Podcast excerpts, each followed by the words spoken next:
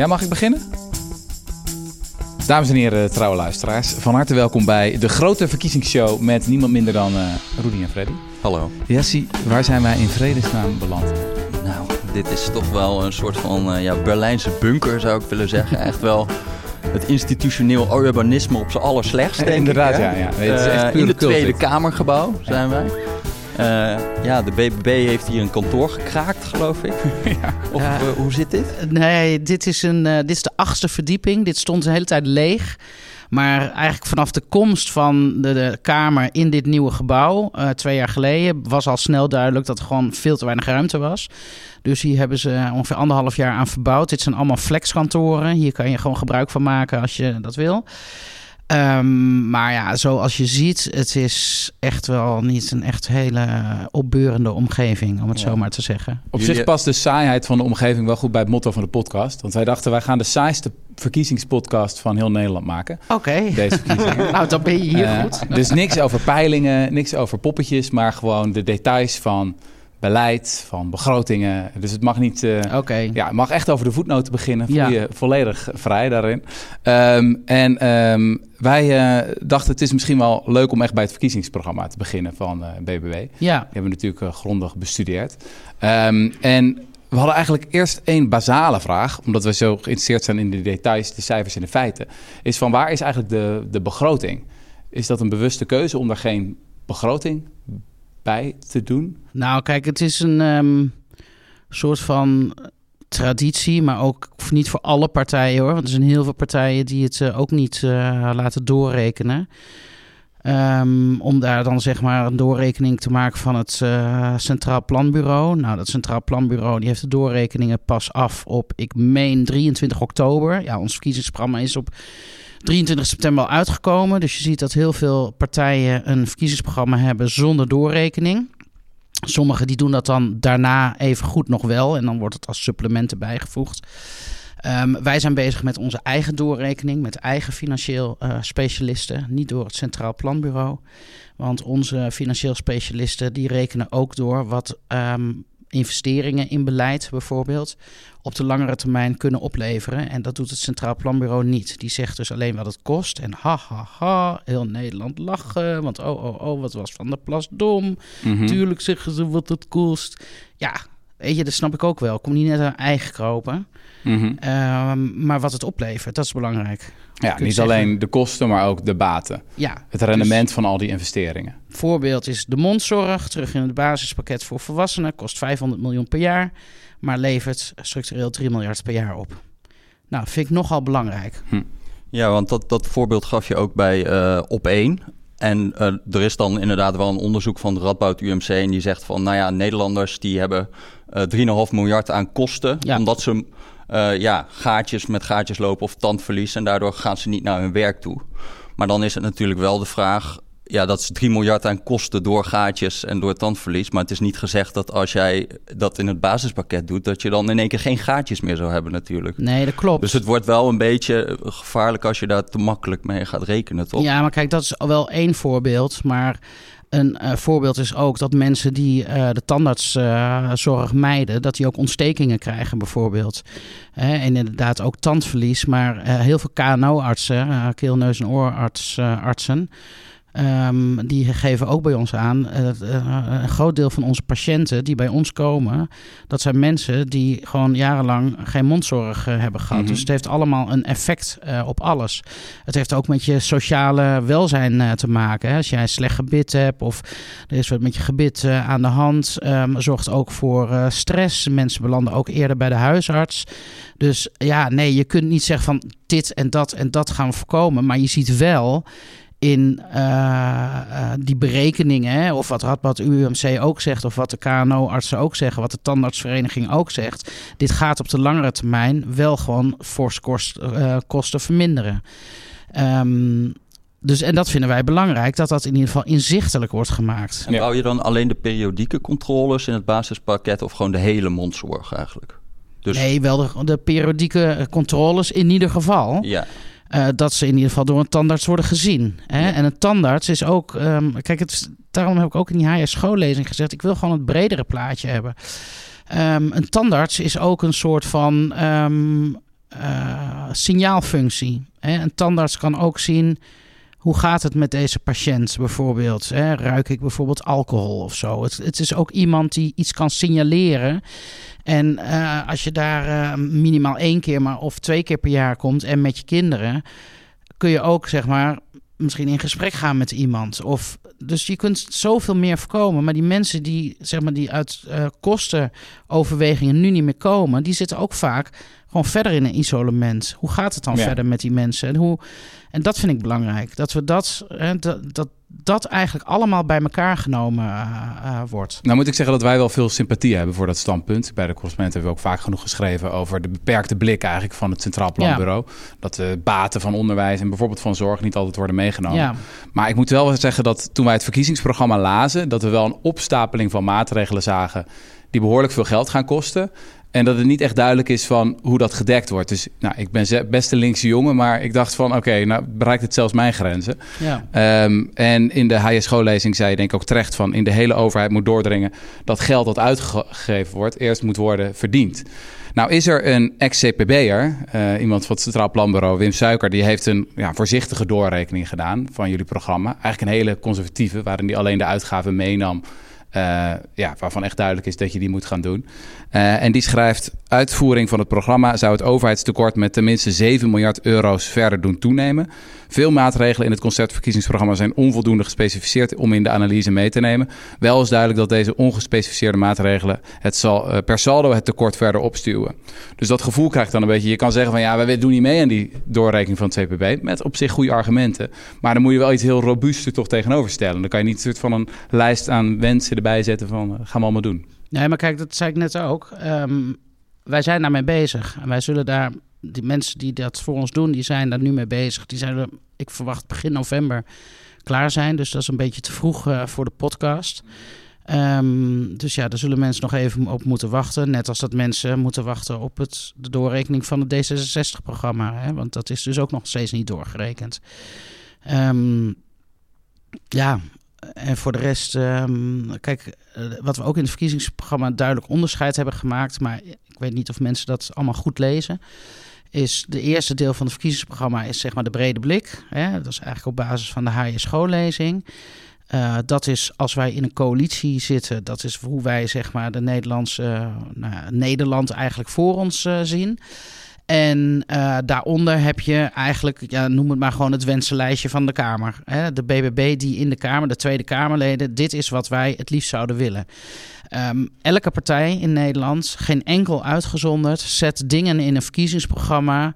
Terwijl ze ook weten dat natuurlijk niet alles gerealiseerd kan worden. En zeker niet allemaal binnen vier jaar. Maar je kunt wel je visie erop geven. Je kunt wel zeggen: dit is graag hoe we dat zouden willen. Um, dus in die zin verschillen wij helemaal niet van, van andere partijen. Dus uh, als je kijkt naar de verkiezingsprogramma's van vier jaar geleden, ja, er staan ook allemaal dingen in die ook niet gerealiseerd zijn. Hè? Of waar de partijen die uiteindelijk in de coalitie van hebben gezegd van nou oké, okay, dit is dan nog even geen prioriteit voor ons, staat er in het verkiezingsprogramma. Maar je hebt ook met meerdere partijen te Snap maken. Ik, ja. Dus je maar, moet ook compromissen sluiten. Dus maar zo, het verkiezingsprogramma moet wel een coherent geheel zijn, toch? Dat het gewoon wel... Nee, maar dat is het. Het is uh, gewoon hoe wij in dingen staan en wat wij graag zouden willen dat er uh, gebeurt. En maar ja, dat ja. is helemaal niet raar. Dat, Zullen we anders even de details induiken? Een, een, van die, een van die plannen die ik dan las bij jullie, dus denk ik een van de meer ingrijpende. En dat was dat jullie eigenlijk het hele toeslagenstelsel willen afschaffen. Nou, er zijn meer mensen. En daar stond bij en vervangen door een systeem waarbij bijvoorbeeld de eerste 30.000 euro aan inkomen voor werknemers en werkgevers belasting en premievrij is. Ja. Um, nou weet ik van dat als mensen gaan denken over alternatieven voor het toeslagenstelsel, is vaak het probleem dat eigenlijk een heleboel mensen in Nederland helemaal geen belasting betalen. Omdat ze uh, ja, daarvoor het inkomen niet hebben. Ja. Dus is dat dan wel een, echt een vervanging of ga je dan niet krijgen dat als je alle toeslagen afschaft, maar je gaat de, de eerste 30.000 euro vrijstellen, ja, dan vallen een heleboel mensen die gaan enorm in inkomen achteruit. Ja, nou ja, dat is natuurlijk nooit de bedoeling. Uh, ook hier geldt voor, daarom zeggen we er ook in, bijvoorbeeld tot 30.000 euro. Dus je geeft even een, een richtbedrag. Ook hiervoor geldt, wij zijn bezig om maar een uh, voorstel voor te maken. Een uitgewerkt voorstel die recht doet eigenlijk aan, aan alle inkomens. Dus we hebben het in het verkiezingsprogramma opgenomen als van dit zouden we graag willen, maar niet al een heel uitgewerkt plan. Dat doe je nooit in een verkiezingsprogramma. In een verkiezingsprogramma geef je aan dit is wat we willen. En dan ga je in de Kamer, hè, of na de verkiezingen of tijdens, uh, uh, ga je daarmee aan de slag om dat ook in een voorstel te vervatten. En dat is het, dat is het Kamerwerk. Dus zo zit dat uh, in die zin. En dat, dat wordt zeker meegenomen, want natuurlijk hebben wij dat ook wel in het vizier. Um, uh, dat die mensen misschien nog steeds afhankelijk blijven van toeslagen. Die, die schieten er eigenlijk niks mee op hè, met zo'n uh, plan. Want die nee. betalen inderdaad dus al alleen weinig. je moet werken om dat eigenlijk, ja. voordat je dan uh, dat geld kan krijgen. Ja, kijk, en werken Anders... moet ook lonen natuurlijk. Want dat zit er natuurlijk ook aan vast. Het moet niet zo zijn dat iemand die um, uh, gaat werken of meer gaat werken... uiteindelijk uh, erop achteruit gaat, zoals je nu wel eens ziet. Of dat ze zeggen, ja, sorry, ik ga niet meer werken... want dan raak ik mijn huurtoeslag kwijt. Um, maar het systeem van toeslagen... Um, daar kunnen we volgens mij wel van af. Maar daar moet wel een goed systeem voor terugkomen. Ja. Hè, het moet niet zo zijn dat, dat dan, weet ik veel, 40% van Nederland uh, alsnog in de penarie zit en nergens meer terecht kan. Ja. En nou, de gemeentes hebben natuurlijk ook hè, bijzondere bijstand en die hebben ook aanvullingen. Daar kun je ook uh, aankloppen. Uh, maar nogmaals, kijk, dat is een. Hè, mensen moeten. Um, denk ik goed onderscheiden wat een verkiezingsprogramma is. Dat is je wens. Hè? Dat is, ja, het is maar is dit jullie wens dan? Want dat zou wel dus wel betekenen als je ter vervanging van het toeslagenstelsel eigenlijk alleen een soort van belastingvrij bedrag tot 30.000 euro doet. Ja, dan gaan een heleboel mensen daar heel hard op achteruit. Ook nee, een heleboel dat... heel hard op vooruit trouwens hoor. Maar... Ja, nee, maar je stelt nu eigenlijk dezelfde vraag als net. En ja. uh, daarvan heb ik gezegd, wij zijn hier dus bezig met een voorstel daarvoor te maken. Want ik vind ook, dat kan je niet met elk punt in het verkiezingsprogramma doen. Want dan moet je echt uh, 10.000 mensen inhuren om dat voor je te doen. Maar voor een aantal punten um, zijn we ook al aan de slag om daar in een volgende Kamerperiode, om daar dus ook een voorstel voor te doen. Ja. He, dus het is niet zo dat we alleen maar roepen, oh, het moet anders, het moet zus, het moet zo. En uh, jongens, regel het maar.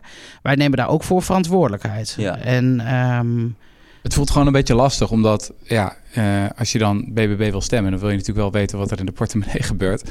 En wij, wij bleven hier een beetje haken, dat je denkt, wow, is echt een enorm voorstel. Toeslagenstelsel ja. afschaffen en dan zo'n generieke regeling, zo'n belastingvrije voet. Ja, dat kan immense implicaties hebben. Ja. En als dan het antwoord is ja, nee, maar dat, dat, zo moet je verkiezingsprogramma niet lezen. Dat is gewoon een, een idee en we gaan dat straks uitwerken.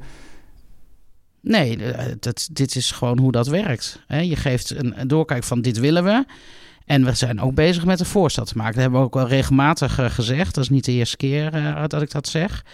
Um, dus het blijft niet bij geroep. Dus je kunt het op twee kanten bekijken. Van ja, weet je, ze zetten het erin, maar ze hebben eigenlijk nog helemaal nog geen voorstel ervoor. Dus ja, ik weet niet of ik erop ga stemmen. Je kunt ook zeggen van, nou, misschien is het wel een goed idee. En ze zijn ook nog bezig met een voorstel. Nou, daar heb ik wel vertrouwen in, dus ik stem wel. Maar kijk, ik zeg al, ja, dat geldt ook voor alle andere partijen. Als dit het punt is waarvan je zegt van, nou, dat vind ik te risicovol. En dat is voor mij het punt om niet om BBB te stemmen. Ja, dan moet je niet op BBB stemmen. Dat is heel simpel. Dan moet je op een andere partij stemmen. Maar bij die andere partijen zul je weer andere dingen tegenkomen waarvan je denkt van, wow, kan dit allemaal wel? Dus dat zul je altijd tegenkomen. Maar je moet wel voor jezelf besluiten als je wilt gaan stemmen. Wat is voor mij het allerbelangrijkste? Dat zeg ik ook altijd tegen mensen, mijn achterban of mensen die um, uh, mij aanspreken. Weet je, schrijf gewoon voor jezelf vijf punten op die jij echt belangrijk vindt. Wat geregeld wordt. En ga op basis daarvan de verkiezingsprogramma's lezen. En dat is de partij waarop je dan stemt. En soms kan het misschien wel een partij zijn die, waarvan je denkt van... oh, dat had ik eigenlijk nooit gedacht. Mm. Um, wij van de Rudy en Freddy Show vinden fiscale regelingen wel heel belangrijk. Altijd. Ja. Dat is een van onze favoriete dingen. Ja. En uh, wij vonden een sterk punt in het programma is dat er stond uh, fiscale regelingen die niet efficiënt zijn en of niet meer werken, uh, die worden afgeschaft. Ja. Uh, en nieuwe fiscale regelingen dienen begrijpelijk en eenvoudig toepasbaar te zijn. En uh, ja, wij waren eigenlijk gewoon benieuwd naar welke fiscale regelingen jullie uh, zaten te denken. Dus welke, welke kunnen weg? Want het zijn er nogal wat. En het maakt nogal wel uit welke, ja. welke het zijn. Nou ja, sorry, dat wordt een heel saai verhaal. Maar ook hiervoor geldt, dit zijn we ook allemaal op een rijtje aan het zetten. Waar we straks ook, als we ofwel in een coalitie met coalitieonderhandelingen, is het belangrijk om dat allemaal op een rij te hebben. Um, om dat in te brengen, om te mm -hmm. kijken of je daar consensus mee kan vinden met uh, andere partijen. Um, wat je ook niet moet vergeten is, um, en dat is wel een verschil hoor. Want ik, ik snap dat mensen zeggen van nou, ja, jullie proppen er maar van alles in. En uh, dan is het van, uh, jongens, uh, we zien wel.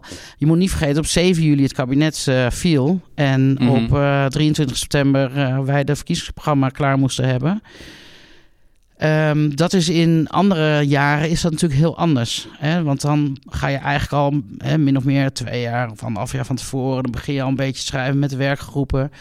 Um, wij, waren, wij zouden dat eigenlijk vanaf deze um, na de zomer gaan doen. Even doorkijken naar 2025. Mm -hmm. Zouden wij beginnen met um, alvast voorbereiden op de verkiezingen van 2025. Dat hebben we nu in negen weken moeten doen. Dus je ontkomt er niet aan dat je dus snel een verkiezingsprogramma maakt. Hè, uh, op basis van Um, ook gesprekken van in de praktijk. Uh, we hebben schrijfgroepen gehad met mensen die uit de praktijk komen, zowel op het gebied van zorg als onderwijs als fiscaal. Um, en daarvan hebben wij gezegd, een aantal uh, zaken moeten we wel uitwerken. Want je kunt niet een verkiezingsprogramma neerplempen en dan zeggen, jongens, over vier jaar schrijven we weer een nieuwe. En jullie zien wel hoe het uh, verder gaat. Wij nemen onze rol echt serieus. Om daar dus ook met uh, voorstellen en plannen mee te komen. En dat doen we niet, hè, dat plukken we niet uit de lucht. Daarvoor hebben wij ook gesprekken met, uh, in dit geval, uh, fiscalisten, met juristen, met financieel specialisten. daarvan hebben we ook een paar bij ons op de lijst gezet. Hè, die gewoon echt specialist zijn op dat gebied.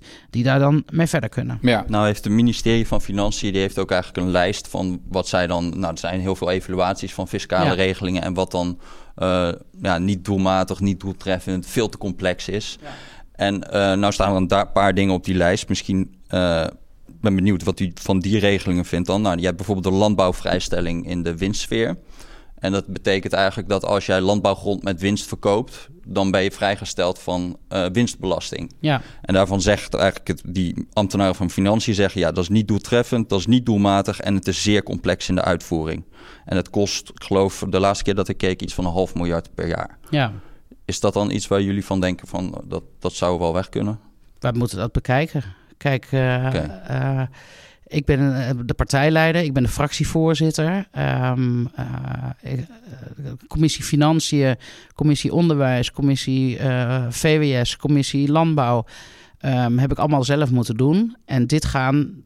Kijk, dat zeg ik. Dit gaan dus de mensen die bij ons in de partij komen. We hebben speciaal gezocht naar kandidaten op de lijst met fiscale expertise en met juridische expertise.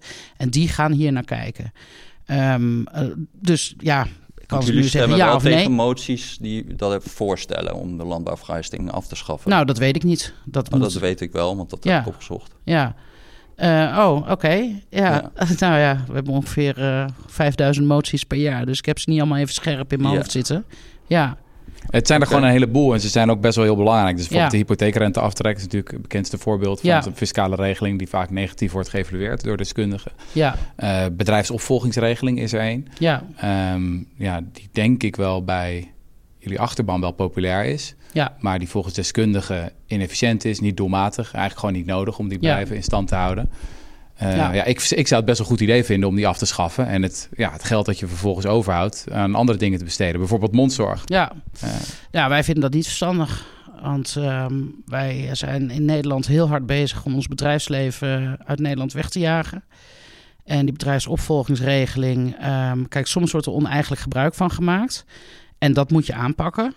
Hè? Dus dat eh, geldt voor alles. Hè? Waar het fout gaat, dat moet je handhaven.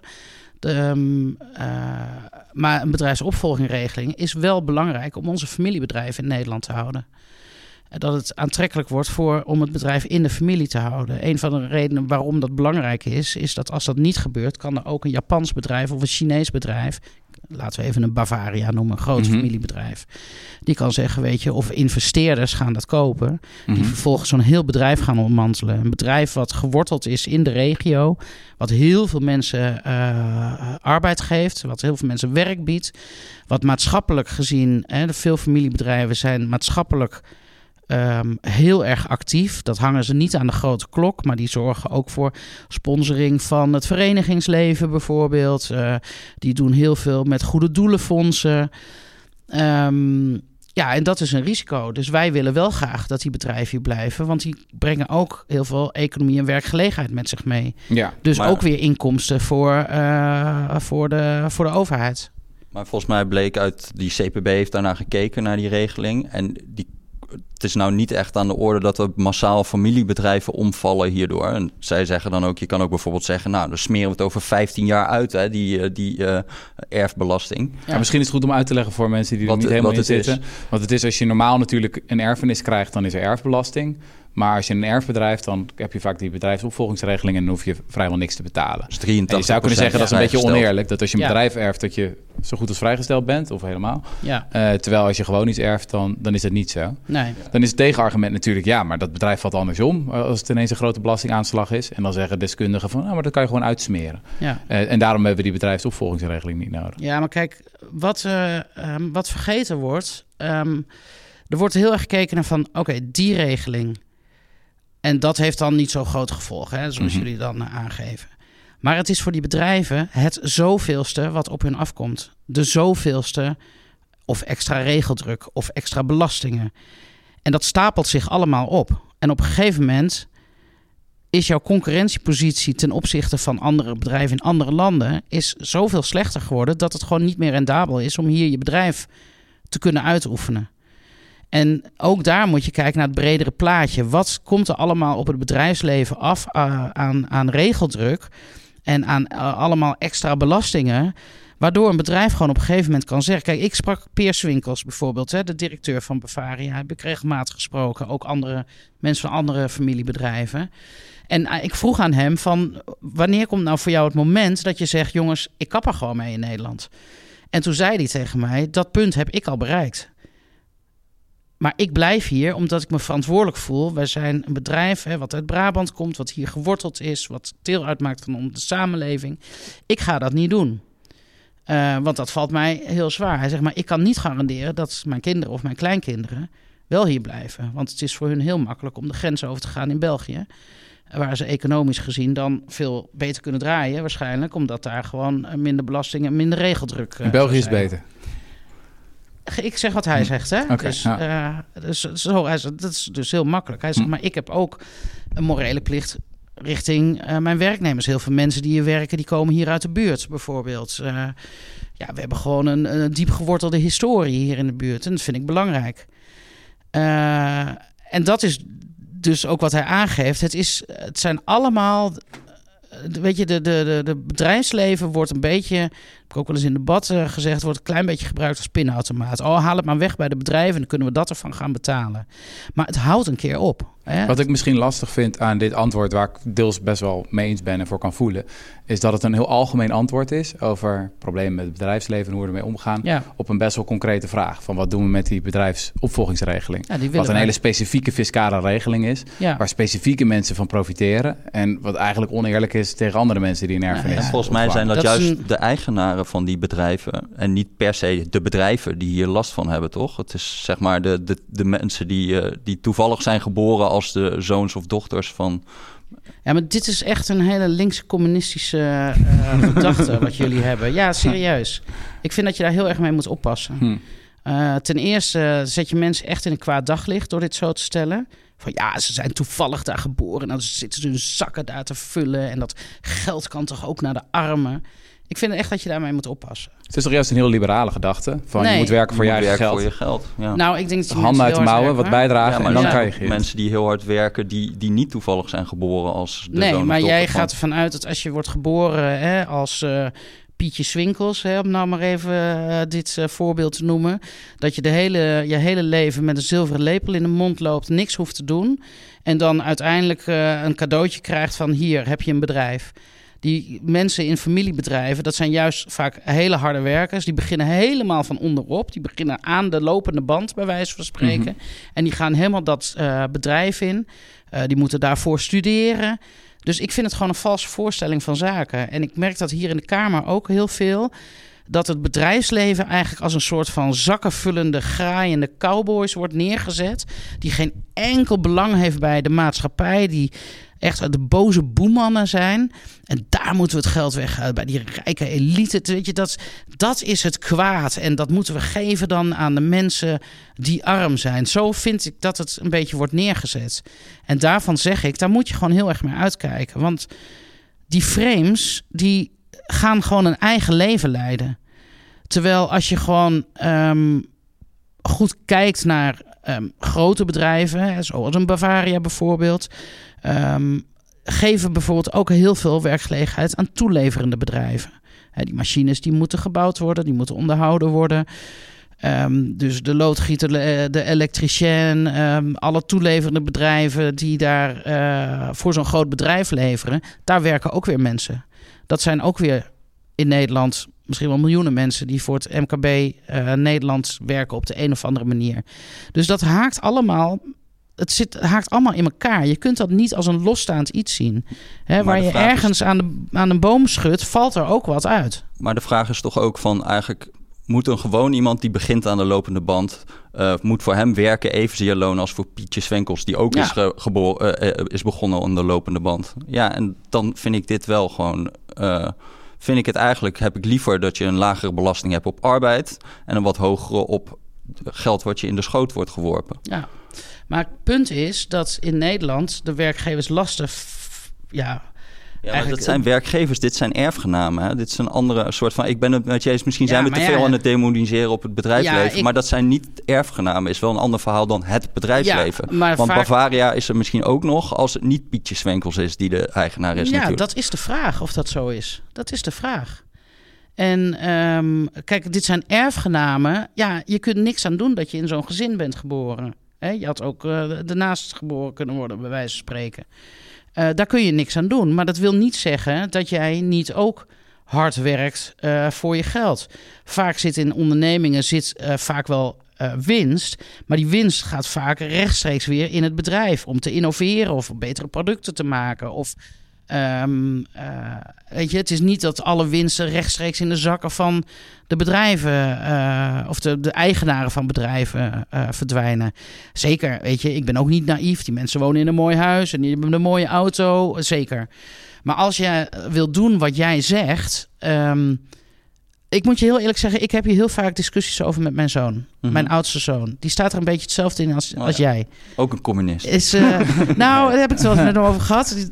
Dit neigt wel een beetje naar communisme. Uh, maar ik vind het een heel interessant onderwerp. Laat ik dat uh, even voorop stellen. Um, ik ben heel even tussen even het cijfertje. Ik ben deze zomer met hem naar het voormalige Oostblok gegaan. Een roadtrip. Hoe verzin je het?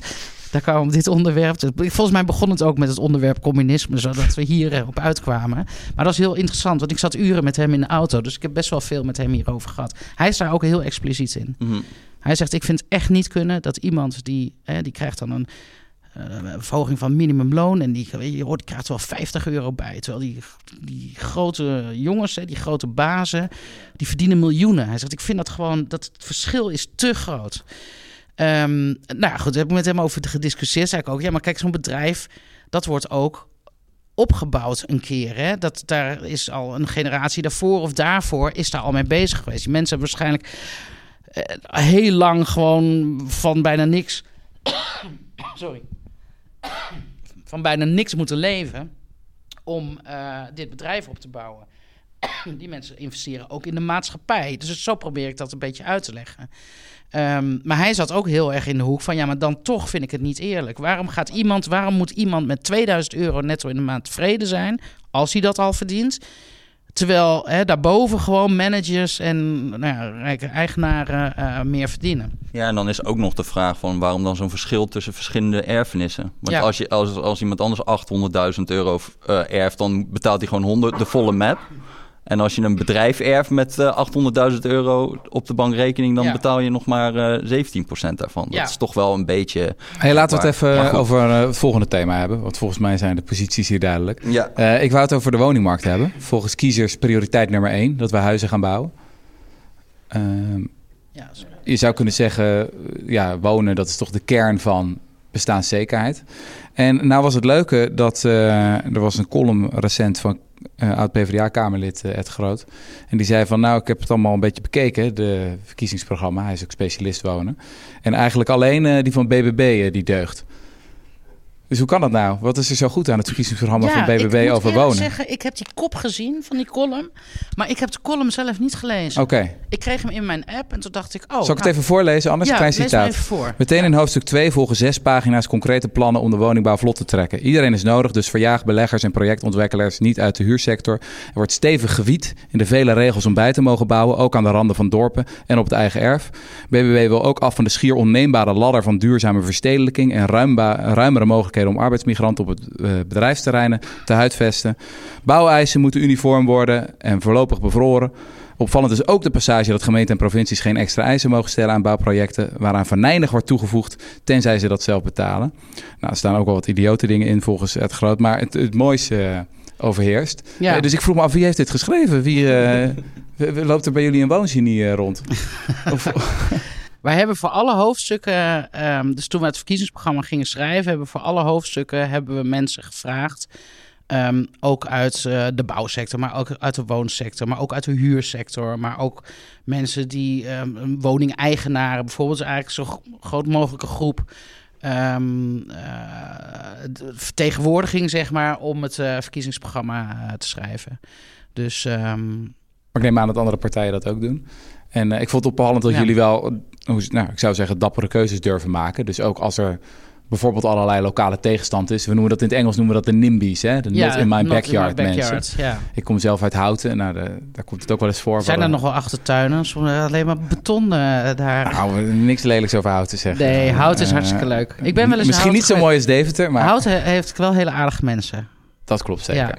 Ja, Uh, maar hadden we onlangs een uh, groot referendum uh, voor extra woningbouw. En ja, dan zijn de lokale argumenten altijd wel begrijpelijk. Maar toch keer op keer blijkt van ja, wel goed. We zijn wel voor woningbouw, maar in Nederland. Ja. En als het dan concreet wordt van oké, okay, we gaan het daar doen. Dan is het nee, nee, nee, niet hier. Hier geen windmolens, hier geen zonnepanelen, hier geen woning. Klopt, ja. Ja, dat zit denk ik in het systeem van heel veel mensen. Hoe komen we daar vanaf, van die mentaliteit? En um, nou ja, ik denk door burgers wel heel goed mee te nemen vooraf in planvorming. Vaak worden er al plannen gemaakt en dan wordt er een tekening gemaakt en dan is het op ambtelijk niveau en eh, met uh, projectontwikkelaars zo is er al contact geweest en dan is er een plan klaar en dan krijgt de burger dat te zien en denkt ja oh maar dit uh, is niet de bedoeling want ik had, ik had altijd zo'n mooi vrij uitzicht en dan komt er ineens een flat voor mijn deur staan of een appartementengebouw of een, of een woonwijk. Um, ja, kijk, ik hanteer zelf altijd um, uh, de formule: geef mensen kennis. En kennis leidt tot begrip. En begrip leidt tot draagvlak. En draagvlak leidt tot bestaansrecht. En zo zou eigenlijk een overheid ook. En iedereen trouwens, hè, die moet communiceren met uh, de burger. Moet eigenlijk zo denken. En het begint bij het kennis geven. Als mensen het maar weten, als het maar zien Hè, dat ze ook nog misschien een beetje inspraak uh, uh, erin hebben. dat kan met een lokaal referendum bijvoorbeeld, waar we ook voorstander van zijn. op op nou ja, de, de projecten die impact hebben op de leefomgeving. Um, dan zou je daar al een heel groot deel van kunnen tackelen. Dat mensen denken van ja, ik snap het, weet je. En ook mijn zoon kan daar misschien straks een huis kopen. Mm -hmm. En vaak denken mensen gewoon heel plat en in een hokje van... ja, zeker, ik wil dat jongeren woonruimte krijgen. Maar dan moeten ze het inderdaad wel ergens anders bouwen. Want ik wil graag dat je uh, leuke uh, nou ja, weilanden blijven zien waar ik uh, op uitkijk. En dat is denk ik waar het heel vaak misgaat bij de overheid. Dat is het van tevoren goed meenemen van een burgers en ineens iets op hun bord gooien. Waarvan burgers dan het gevoel hebben, ja, het is al besloten. Ik kan eigenlijk al niks meer inbrengen. Hm. Maar is het niet op een gegeven moment ook dat het gepraat voorbij is en dat je zegt van wij willen, in Nederland wil, eigenlijk elke partij wil 100.000 woningen bouwen, maar we krijgen dat niet voor elkaar. Uh, omdat er, ja, onder andere omdat er dan, als er dan een keer een plan is, dat in Houten in een referendum tegen wordt gestemd. Ja. En dan kan je zeggen, ja, dat is dan niet goed uitgelegd. Maar ik, ja, ik heb ook een beetje de indruk van iedereen dat het dat inderdaad iedereen het gewoon vervelend vindt als zijn tijd in een bouwput werd. Ja, vind ik ook. Zou ik ook vinden. Aan de andere kant, eh, het is ook heel asociaal eigenlijk als ik gewoon zeg in mijn buurt... ik gooi de deur dicht voor iedereen die hier ook wil wonen. En er kan Ja. niks meer bij en er mag nooit meer iets veranderen. En dit is het gewoon.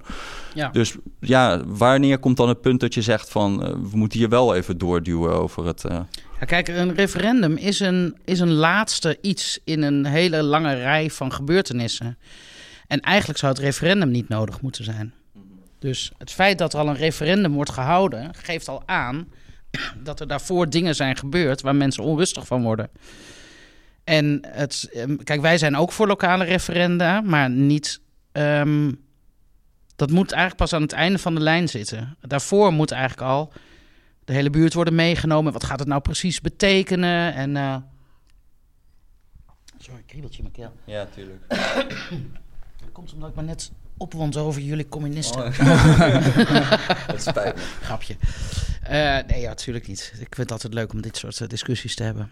Ehm, kijk, en uiteindelijk moet er wel natuurlijk wel een keuze worden gemaakt. En, maar het gaat er ook om hoe gaan bijvoorbeeld een gemeente of een provincie of het Rijk eh, zelf om, bijvoorbeeld met eh, de regels die er zijn. Als je bijvoorbeeld kijkt naar ehm, de zonneladder, hè, dan eh, gemeenten moeten zich daar gewoon aan houden. Ja, dat is eigenlijk wanneer mag je zon plaatsen op, op daken of in weilanden. Ja. Ja. Dus je gaat dat pas hè, op een weiland doen als je al het andere heb geprobeerd. hebt geprobeerd. Nou, daar zie je van dat heel veel gemeenten zich daar niet aan houden. Die, die, die contact hebben wij ook met burgers, zeggen van ze hebben het gewoon maar zo gedaan. Ja, dan krijg je die weerstand, dan krijg je dat wantrouwen. Nou ja, en je ziet het nu misschien ook met nou, de spreidingswet is dan een vrij actueel voorbeeld natuurlijk. Van ja, als we dat helemaal overlaten aan dat we bij gemeente draagvlak moeten krijgen, dan eh, is de eindresultaat dat de noordelijke provincies er veel meer opnemen dan eh, ja. de Randstad bijvoorbeeld. Ja, dat is ook eentje waar we een beetje bleven haken in het programma. Want als ik me goed herinner, is jullie voorstel om te zeggen maximaal, eh, de- althans, steun voor de spreidingswet als er maximaal 15.000 komen, toch? Ja, nog wel een paar andere dingetjes hoor, maar dat is er één van. Klopt. En als het er meer dan 15.000 zijn, want dan gaan we ze niet meer opvangen. Dat Dan koop je ze af. maar dat, dat is er nu nog niet, toch? Nee, maar dat kunnen we wel nemen. Weet je, dat, is het, weet je, dat heb ik in het debat ook gezegd. Dit is hetzelfde als met kerncentrales. Ja, maar ja, willen wel kerncentrales, maar ja, dat duurt heel lang om ze te bouwen. Ja, dat roepen we al tien jaar. En vervolgens zijn we weer tien jaar verder en staat er nog steeds geen kerncentrale. Je kunt er ook mee beginnen. En je moet wel... Kijk, die instroom in Nederland, die moet gewoon omlaag. Ik ben gisteren weer bij een huisarts Maar geweest. dat, dat, daar zijn we het allemaal. Dat zijn, nou ja, daar Nee, ben maar- ik het niet mee eens. Maar er zijn de heleboel partijen zijn het daarmee eens. Maar het punt is dat er gewoon nu 40.000 mensen komen. Die moeten allemaal naar noordelijke provincies. Die nemen er veel meer op dan de randstad. Dat zijn toch ook een beetje. Ja, Ja, dat, blij, dat accepteer je dan uiteindelijk gewoon als je zegt van eh, ja, ik wil dat er 15.000 zijn, want dat zijn er. Het zijn Ja, het er niet. maar- En dat gaat ook niet gebeuren binnen vijf, zes jaar. Nee, maar kijk, het is niet een verplichting nu voor een gemeente om ze op te vangen. Ze doen dat. Weet je, ze krijgen een telefoon van het COA, die heeft daar een kazerne gekocht of een weet ik wel, een hotel. Of Van de Valk die heeft gezegd van eh, ons hotel eh, mag je gebruiken. En ehm, dan zegt een gemeente, die gaat het dan ehm, mee akkoord. Maar dat hoeft niet. Het wordt uitgelegd. Iedereen denkt dat je dan, als, het, hè, als Erik van den Burg jou belt, de staatssecretaris, van joh, er moeten bij jullie 300 asielzoekers worden geplaatst, dat de gemeente dat moet doen. Een gemeente kan ook zeggen, nee, maar dat gaan we gewoon niet doen. Maar dat is precies het Dit probleem toch? niet. Dan kan je dus gewoon, eh, dan, dan zijn een heleboel gemeenten zijn niet solidair. Nee, En dus dan komt er een punt dat we nu moeten zeggen: ja, dat moeten jullie wel zijn, want dit is gewoon asociaal. Ja, maar als je het. ehm, kijk, met Erik van den Burg heb ik het daar ook over gehad. Ik zal het voorbeeld van Oldenbroek noemen. Gemeente Oldenbroek op de Veluwe. Ehm, daar komt ook een asielzoekerscentrum. Er wordt ook gezegd, er komen er 300. Er komen 300 eh, asielzoekers. Erik van den Burg zegt, als de spreidingswet er was geweest... dan hadden er, dat er 83 geweest. Want dan waren de anderen elders. Ik zeg maar, waarom kun je dan niet nu de spreidingswet er nog niet is, waarom kun je dan niet nu al tegen Oldenbroek zeggen: jullie krijgen er 83? Want als de spreidingswet er was geweest, had je die 83 Omdat gehad. ze dan mensen op straat slapen. Nee, want dan kunnen ze tegen andere gemeenten zeggen: en jullie krijgen er zoveel, en jullie krijgen er zoveel. En dan wordt het in ieder geval voor de plattelandsgebieden wordt dat stukken minder. Maar die zeggen dan toch gewoon nee? Nou, je, kan, je, zegt, je zegt net zelf, zelf dat ze gewoon nee mogen zeggen. Als je... Ja, nee, maar kijk, het nee zeggen gaat vaak niet om, het, om de asielzoekers. Dat gaat om het hoge aantal. En de gemeente zegt nee, omdat ze een huisartstekort hebben, omdat ze een lerarentekort hebben, omdat ze geen openbaar vervoervoorzieningen zijn, dat er niet eens misschien een supermarkt in de buurt is. Het moet wel dat ook begrijp ik, maar dat komt voor- nu allemaal op de schouders van Ter Apel en zo, toch? Dat is toch niet dat het... Ja, maar kijk, Ter Apel is niet per se tegen het asielzoekerscentrum. Ehm, ze zijn eh, de overlast vaak eh, beu. Het asielzoekerscentrum, ik heb ook heel vaak met mensen uit Ter Apel gesproken, die zeggen... Het asielzoekerscentrum, als dat op een, nou, een beetje proportionele manier is en de beveiliging daar is goed, want er gaat ook best wel veel mis eh, ehm, bij het aanmeldcentrum en bij het ehm, asielzoekerscentrum zelf. Het, dat geeft ons ook lokale werkgelegenheid. Weet je, ook daar zijn weer toeleveranciers en schilders en bouwers en mensen die daar al dan niet parttime werken of vrijwilligerswerk doen. Ehm, het gaat hun gewoon om de grote aantallen. Dus zij willen die aantallen, maar ook de aanmelding. Dus niet het aantal asielzoekers, maar ook het aantal mensen wat al in Nederland naar binnen komt. Dat moet ook omlaag. Dus weet je, een van die dingen die wij zeggen is. Maar dat, die, die koppeling, ik, het- ik zag ook, jullie hadden een abonnement ingediend en dan zeggen we, willen 30.000 opvangplekken, maar en meer mag niet. Daar, daar gaat de spreidingswet dan niet meer over. ja. Dan denk ik, ja, maar wat als er 50.000 zijn? Ik bedoel, dat is toch Ja, niet iets wat je per, dat is toch juist, jij zegt dat hele blauwdruk bedenken bij de overheid, dat je van bovenaf dat even kan regelen, daar ben je heel erg tegen. En dan hier wordt er een soort van totaal onrealistisch quotum, wat gewoon niet, dat, je, Ja, je weet toch ook dat dat niet gebeurt? Kijk, als een vluchteling Europa binnenkomt, niemand zegt tegen hem of haar: jij hebt er recht op om in Nederland te gaan eh, zitten. Een vluchteling die hier binnenkomt, heeft het recht Dus dan om... laten we zo, als Ja, er meer dan wil 30... wel graag dat je Ah, oké, keer laat uitpraten. want je zit nu echt al drie keer er dwars doorheen te praten... terwijl ik iets probeer uit te leggen. Nou, Ja. Ehm, eh, een vluchteling die Europa binnenkomt... eh, die heeft er recht op om asiel aan te vragen. Iedereen in de wereld mag ergens asiel aanvragen. Maar ze, hebben niet, ze krijgen niet een briefje mee. En jouw recht is in Nederland. Dat kan ook in Duitsland zijn, of in Polen, of in weet ik veel waar. In welk ander land dan ook. Eh, dus als wij zeggen, er moet een cap op die, ehm, eh, het aantal asielzoekers ehm, wat nu binnenkomt. Dat wil niet zeggen dat wij zeggen, er mogen geen asielzoekers Europa in. Maar het kan ook verdeeld worden. Het kan ook over andere landen verdeeld worden. Dat kan. Dus wij zeggen maar hier. En ja, dat vind ik ook wel jammer dat dat in de discussie ook vergeten wordt. En dat is jammer met heel veel discussies, omdat die zo gepolariseerd zijn. Je moet je ook afvragen wat je ehm, de asielzoeker zelf aandoet. Hè? Het gevolg is van die grote toestroom ehm, en de weinig opvangcapaciteit waar we zelf debet aan zijn geweest. Want een aantal jaar geleden hebben we gewoon asielzoekerscentra allemaal gesloten. Want er was geen, eh, de immigratie was weer naar beneden. Dat was ook niet heel erg slim. Ehm, dan moeten mensen op een grasveldje gaan slapen. Of die worden met bussen door heel Nederland van hot naar her gereden. Hè? En er zitten, zeker zitten daar gelukzoekers bij, maar er zitten ook getraumatiseerde mensen bij met kinderen. Waarvan je moet denken: is dat wenselijk om dat op deze manier eh, te doen? je hebt ook te maken met gemeenten die gewoon echt aan de noodklok luiden van wij kunnen gewoon niet meer opvangen. Want ik, nou, dat wou ik straks zeggen. Gisteren ook met een huisarts gesproken. Die zegt, ja, weet je, dan zegt de gemeente tegen ons... er komen zoveel asielzoekers, er komen zoveel statushouders... kunnen jullie deze mensen nemen als patiënt? Ja, de huisarts denkt, ja, ik zit al helemaal vol. Maar oké, tuurlijk, eh, dat doen we. Ze zegt, ja, en dan hebben we dat gedaan... en dan krijgen we gewoon twee maanden later... krijgen we er gewoon weer ineens honderd bij... Ja, dat trekken we gewoon niet meer. Maar de patiënten die hier al zijn, die raken ook in de knel. Kunnen we ook niet meer de zorg geven. Die... Dus ook deze discussie moet je dus breder bekijken van... Je kunt zeker, je kunt heel hard zeggen van... ja, maar als er dan 15.001, kan dan die ene arme vluchteling er niet meer in? Nee, die moet elders ge- geplaatst worden. En moet in overleg met andere landen. En ehm, eh, kijk, wij hebben niet aan de knoppen gezeten van dit kabinet. Wij zaten niet in het kabinet. Eh wij zijn hier pas 2,5 jaar. Wij willen wel komen met oplossingen. En dat is zeker ook in overleg met andere EU-lidstaten. En zeker ook in combinatie met andere ma- maatregelen. Zoals het de buitengrens. Daar de, aanmeld, daar de aanmeldprocedures doen. daar al mensen selecteren van jij maakt kans om hier te blijven en jij niet. En jij moet gewoon nu terug naar je eigen land. Maar dat is nu niet het geval. Dus het is een, een, ja, een eenschakeling van maatregelen. Ik zou als laatste onderwerp het nog willen hebben over technologie, landbouw en innovatie. En Nederland is denk ik een van de grootste landbouw, misschien wel het grootste landbouwland Ja. ter wereld. Er stond een tijdje geleden nog een stuk in National Geographic waar ze echt zich verbaasden over wat de krankzinnige opbrengsten wij hebben per hectare. Dus zoveel kennis, know-how, experts over de hele wereld komen hier naartoe om te leren van, ja, hoe doen ze dat hier? Eh, op de akkers, bij Wageningen, in Delft en, al die andere kennisplekken die we hebben.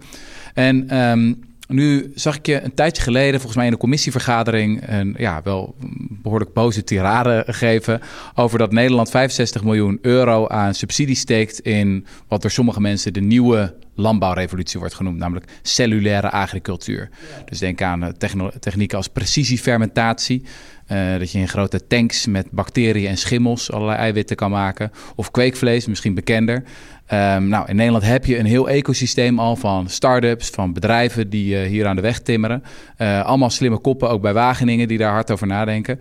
Ik snapte eigenlijk niet waarom u daar zo boos over was. Zo van, ja, het is echt een suggestie van ja, 65 miljoen naar onzin, verspilling. Toen dacht ik, huh, maar dit is toch juist Nederland innovatieland? Ik kan me het debat herinneren. Ik weet niet of ik het specifiek over dat had of naar de taskforce die zich daarmee bezighoudt. Want volgens mij ging het een beetje om dat laatste. Ik ben heel erg voor ehm, innovatie. eh, ook op het gebied van eiwittransitie. Wat kweekvlees betreft, nou dat volg ik al ongeveer 20 jaar. En 20 jaar geleden werd er al gezegd, binnen vijf jaar of binnen 10 jaar ligt dit in de schappen. En we zijn nu echt, ehm, ik denk dat ik begonnen ben met het volgen rond 2004, 2005. We zijn 20 jaar verder en er wordt nog steeds heel erg veel geld ingestoken. Wat op zich prima is, maar je moet op een gegeven moment ook denken van... wordt het niet eens tijd... Het, het is een, ook een marktvraag, hè? Eh, weet je, het is nu nog onbetaalbaar. Straks moet het zijn dat het betaalbaar is. Dat mensen dat gewoon voor een betaalbare prijs in de winkel kunnen kopen. Ehm, hoe, hoe lang ga je daar nog geld in steken tot het, het zichzelf kan bedruipen? Snap je wat ik bedoel? Ik snap het. Ja. Ik sprak een tijdje geleden de directeur van het Good Food Instituut, denk, eh, tank in eh, Amerika, die hierover nadenkt. En hij zei van, waar ik me nou zo over verbaas, eh, als ik hier in Europa ben, is dat dit wordt gezien als een of ander progressief of links thema. Want hij had bijvoorbeeld recent Netanyahu in Israël eh, gesproken, toch bepaald geen linkse jongen. Nou, die is helemaal wous van kweekvlees. Israël is ook echt een voortrekker op dit eh, punt. Hij heeft goede contacten met republikeinen in de VS. Die denken dit wordt een gigantische markt. Enorme vleesbedrijven in Brazilië. Die denken we moeten nu op die trein springen. Want hij gaat nu vertrekken. En er zijn natuurlijk heel veel voorbeelden geweest van technologieën die... Nou, denk aan de computerchip. De, de, dat duurt soms even. Dat kan soms inderdaad 20 jaar duren. Maar dan krijg je toch een technologische revolutie die Ja. gigantisch is. Ja. Dus ook hier eh, snap ik niet zo goed van waar de sceptisch is. Eh, dit is toch gewoon een gigantische economische kans voor Nederland. Ja. Ehm, zeker, en daarom zeg ik ook, ik ben ook helemaal niet tegen technologische innovaties. Hè. Dat vind ik dat boeren moeten daar ook eh, de ruimte in krijgen. Maar je moet ook wel bedenken van, waar is de markt ervoor? Uiteindelijk moet het wel gewoon een marktconcept zijn wat mensen gaan kopen. Ehm, en dat zie je bij heel veel zeg maar, van die veganistische eh start-ups. Daar gaan er ook alweer een aantal van over de kop. Omdat ze gewoon ja. het geld niet kunnen verdienen. Ja. Omdat het gewoon niet gekocht wordt. of althans te weinig gekocht Ja, wordt. Nederland koopt de meeste vleesvervangers ter wereld. Dus in Nederland is die markt. Ja, maar die markt is echt heel klein vergeleken bij... Maar het is fors aan het groeien, toch? We zien het allemaal in de schappen van de supermarkten. Nou wel- ja, en volgens mij gaat het eh, juist wat minder. ja. Maar volgens mij is de groei al minder hard. Dus als er nou een, een kweekvleesburger zou zijn... die volgens onafhankelijk wetenschappelijk onderzoek eh, gezonder is... eh, nou, aan het prijskaartje zien we ook dat hij goedkoper is geworden... en hij is ook duurzamer volgens wetenschappers. Zou je hem dan eten? Als die lekker is. Want mensen kopen als eerste iets omdat ze het lekker vinden. Ja, Smaak. ja nee, oké, precies. Dus Hij- en hij is, is, eh, hij is minstens en zo is- lekker als het alternatief. Ja, ehm, Zou u overstappen? nou ja, overstappen. Misschien dat ik het ook wel eens zou kopen. Maar eh, hè, misschien het moet dan wel echt vergelijkbaar zijn met de rundvleessmaak. Ik heb het over vers, hè? dus niet ik kan de zout en saus en weet ik veel wat. ja, ja, ja. Nee, de, de eisen mogen hoog zijn, maar Dus het- gewoon, de, de gewoon een pure- echt goede burger. rundvlees hamburger. en van echt dierlijke cellen, want dat is kweekvlees. Het is Ja. echt... Ehm, wellicht. wellicht. Maar, Maar, zou je het ook wenselijker vinden als dat, als dat zou kunnen? Dus als Nou, we gewoon een beest kunnen eten zonder het beest te, Ja. te gebruiken. Ehm, nou, ik wou er nog even iets aan, aan toevoegen. Ik wil natuurlijk niet elke week de hele dag burgers eten. Ik wil ook een kippenpoot. Snap Ja. je? Ik vind de carbonade ook lekker. Ik Ja, vind kunnen we ook ook straks. lekker. Gaan we ook doen. Weet je, we moeten allemaal... Ja maar, ja, maar dat is gewoon onthoud. Dat gaat in de komende... We gaan niet het hele vleesassortiment op basis van kweekvlees. Dat gaat, dat gaat niet lukken. Hoe graag eh, mensen het ook zouden willen. Maar dat Hmm. is... Het blijft... Het is ook... Die kweekvlees is ook echt de hele tijd op die burger. Ja. Het is een hamburger. Het is gehakt eigenlijk wat je koopt. Dus, dus dat is met eten ook. Je wilt ook variatie hebben. Ehm, op jouw vraag terugkomend, is het niet eh, wenselijker dat het beest niet dood moet? Ik kan me heel goed voorstellen dat er mensen zijn die zeggen van... ik wil geen dierlijke producten, omdat ik niet wil... ehm, hè, de vegetariër, A, dat een dier voor mij moet sterven... en B, de veganist, dat een dier überhaupt gebruikt wordt voor menselijke gewin. Hè? Dat kan ook eh, honing zelfs eten veganisten ook niet. Want de, bij, de honing moet voor de bij zijn en niet voor ons. Eh, dat kan ik me heel goed voorstellen. Als dat een overweging is voor mensen om geen vlees te eten... of geen dierlijke eiwitten... dan heb ik daar respect voor. Ehm, dat, zou, dat vind dat ik denk niet dat ik ooit vegetariër en zeker geen veganist word. Maar als ik het zou worden, zou dat de enige reden zijn waarom ik dat zou doen.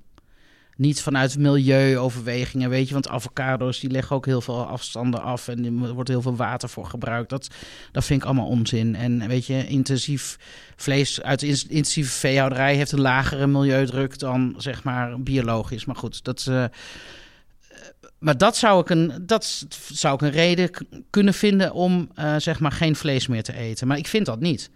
Want ik vind dat het, het houden van een dier ehm, en het eten van een dier, dat zit gewoon verweven in ons. Het is ook, zo gaat dat nou eenmaal. Zit de bio-industrie ook verweven in ons? Want ik ben zelf persoonlijk niet principieel Ja. tegen vlees eten, maar ik ben wel veganist. Ja, Eh, of zo, zo goed, zoveel mogelijk althans. ja. Ehm, maar ja, ik vind gewoon de manier... Bijvoorbeeld varkens in Nederland. Eh, ja, 99% van de varkens komt nooit buiten. ja. Ja, dat vind ik heel raar. Een varken hoort toch in de modder, hoort toch buiten te komen. Ja, maar als jij dat vindt, dan moet je biologisch varkensvlees kopen. Ja. Dan Nee, ik moest dan een beetje buiten. denken aan... eh, dat was volgens mij het vorige, vorige verkiezingsprogramma... eh, dat jullie het hadden over inboeringscursussen. Dat Ja. Nederlanders eigenlijk vervreemd zijn geraakt van Ja. voedsel... en dat ze gewoon een beetje moeten weten van hoe wordt dat nou gemaakt. Ja, Nou, ik moet zeggen dat ik dan als eh, veganist sta te klappen... en denk, ja, ben ik het helemaal mee eens. We zijn inderdaad totaal vervreemd.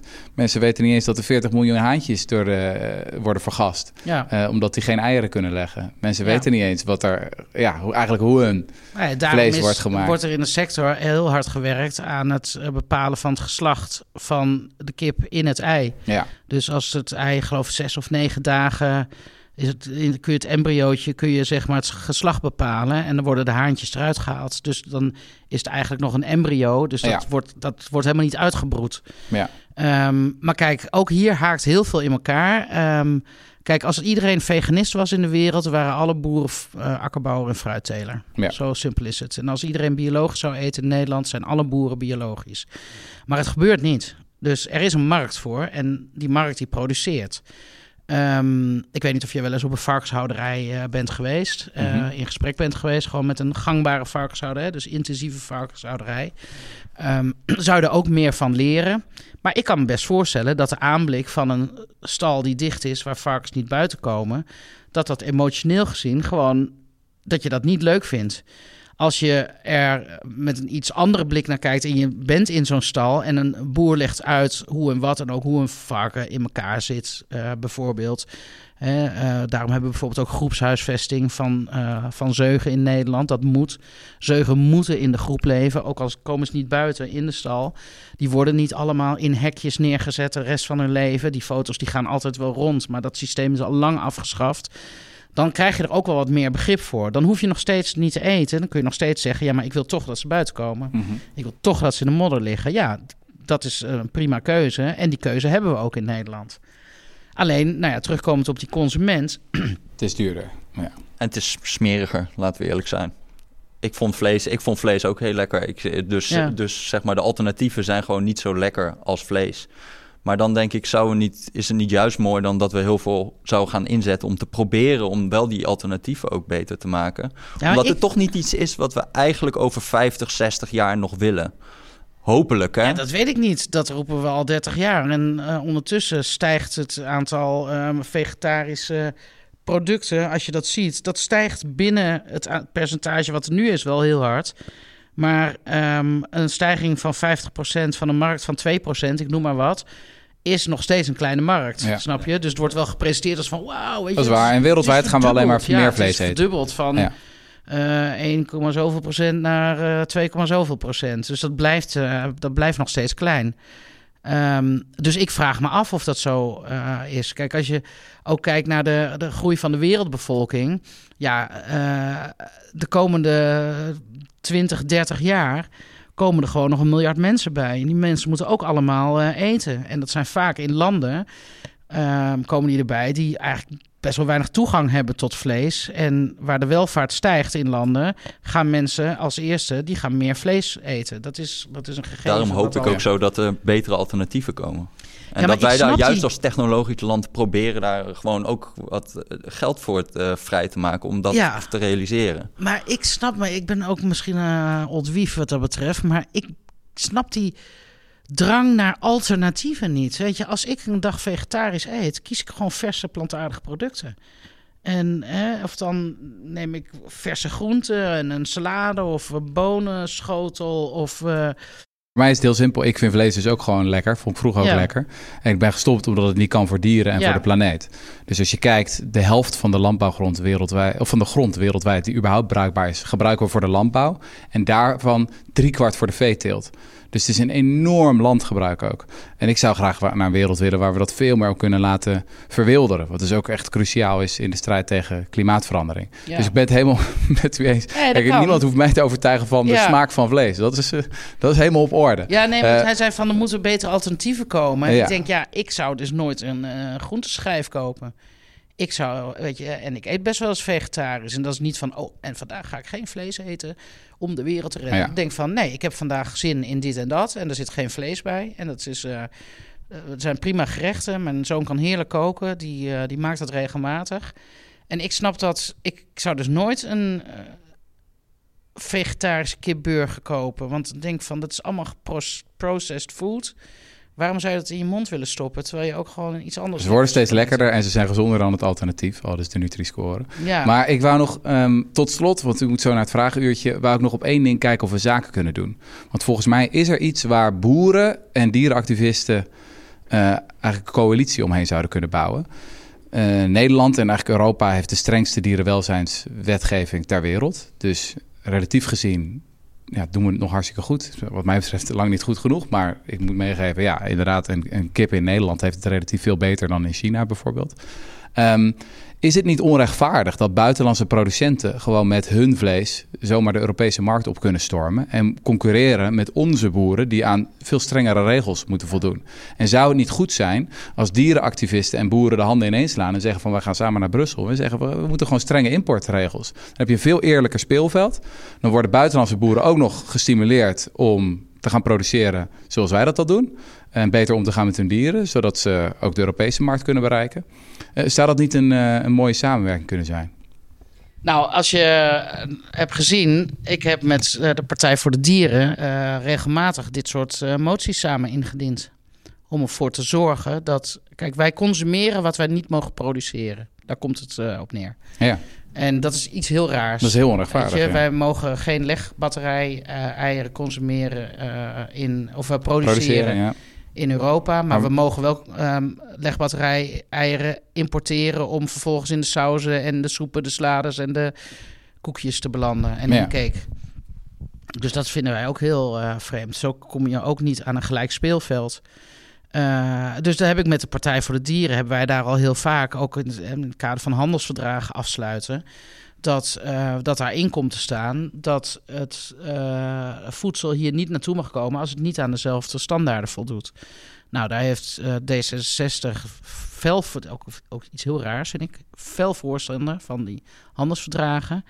Dus aan de ene kant draaien ze hier de boeren de duimschroeven aan, maar aan de andere kant vinden ze het prima dat grootschalig geproduceerd voedsel, wat niet aan onze standaarden voldoet, hier naartoe komt. Vind ik een heel raar idee.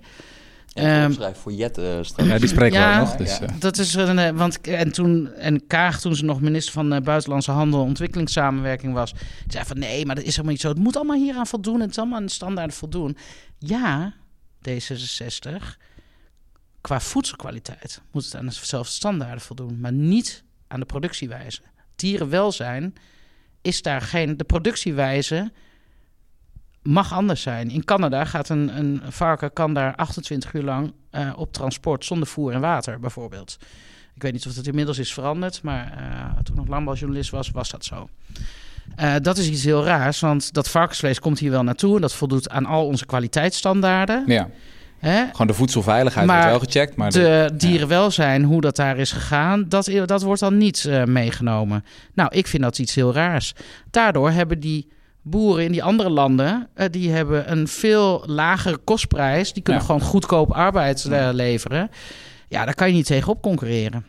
Dat is ook een van de redenen. Daarom vind ik het zo interessant om die discussie zo breed te houden. Daarom vind ik het ook een van de redenen dat we er moet, voor moeten zorgen dat we in ieder geval in Europa onze boeren wel genoeg houden om niet afhankelijk te gaan worden van die importen straks. En dat wordt natuurlijk wel makkelijk met die handelsverdragen, want dat wordt sowieso goedkoper om het te importeren. Dus dat we onze boeren wel goed eh, beschermen daartegen. Dus ja, weet je, daar ben ik het helemaal mee eens. En um, kijk, ik wil best met een dierenactivist naar Brussel. Maar ik moet wel even kijken welke dierenactivist dat dan is. Want ja, ja, ik ga niet met alle dierenactivisten. Uh, We gaan er eentje uitzoeken. Vegan streaker. Nee, maar met Esther Ouwehand is ook een uh, dierenactivist. Daar zou ik best wel mee naar Brussel willen. Zeker. Kijk aan. Mooi plan. Ja. Heel veel dank voor dit gesprek. Ja, graag gedaan. Jullie ook bedankt. Leuk. Ja. Ja, dat was hem dan. Um, wij vonden het een mooi gesprek. Zeker. Ik met deze fascinerende lijsttrekker. Uh, en dan komt natuurlijk de onvermijdelijke vraag. Vond je dit de moeite waard? Luister je graag naar de interviews van Rudy en Freddy Show met deze fantastische lijsttrekkers. Geld. Geld, ja. Uh, het is allemaal niet gratis om te maken. Video, camera, inhoud. We moeten al die dossiers lezen en ondertussen ook nog eten. Um, dus vind je dit uh, leuk? Uh, ga dan naar www.decorrespondent.nl slash Word lid. Vind je gewoon überhaupt Rudy en Freddy Show filmpjes best wel cult. Ja. Decorrespondent.nl slash word lid. Ja, dat was de boodschap. Ja. Dank jullie wel. Applaus. Dan krijg je applaus. Ja, timing.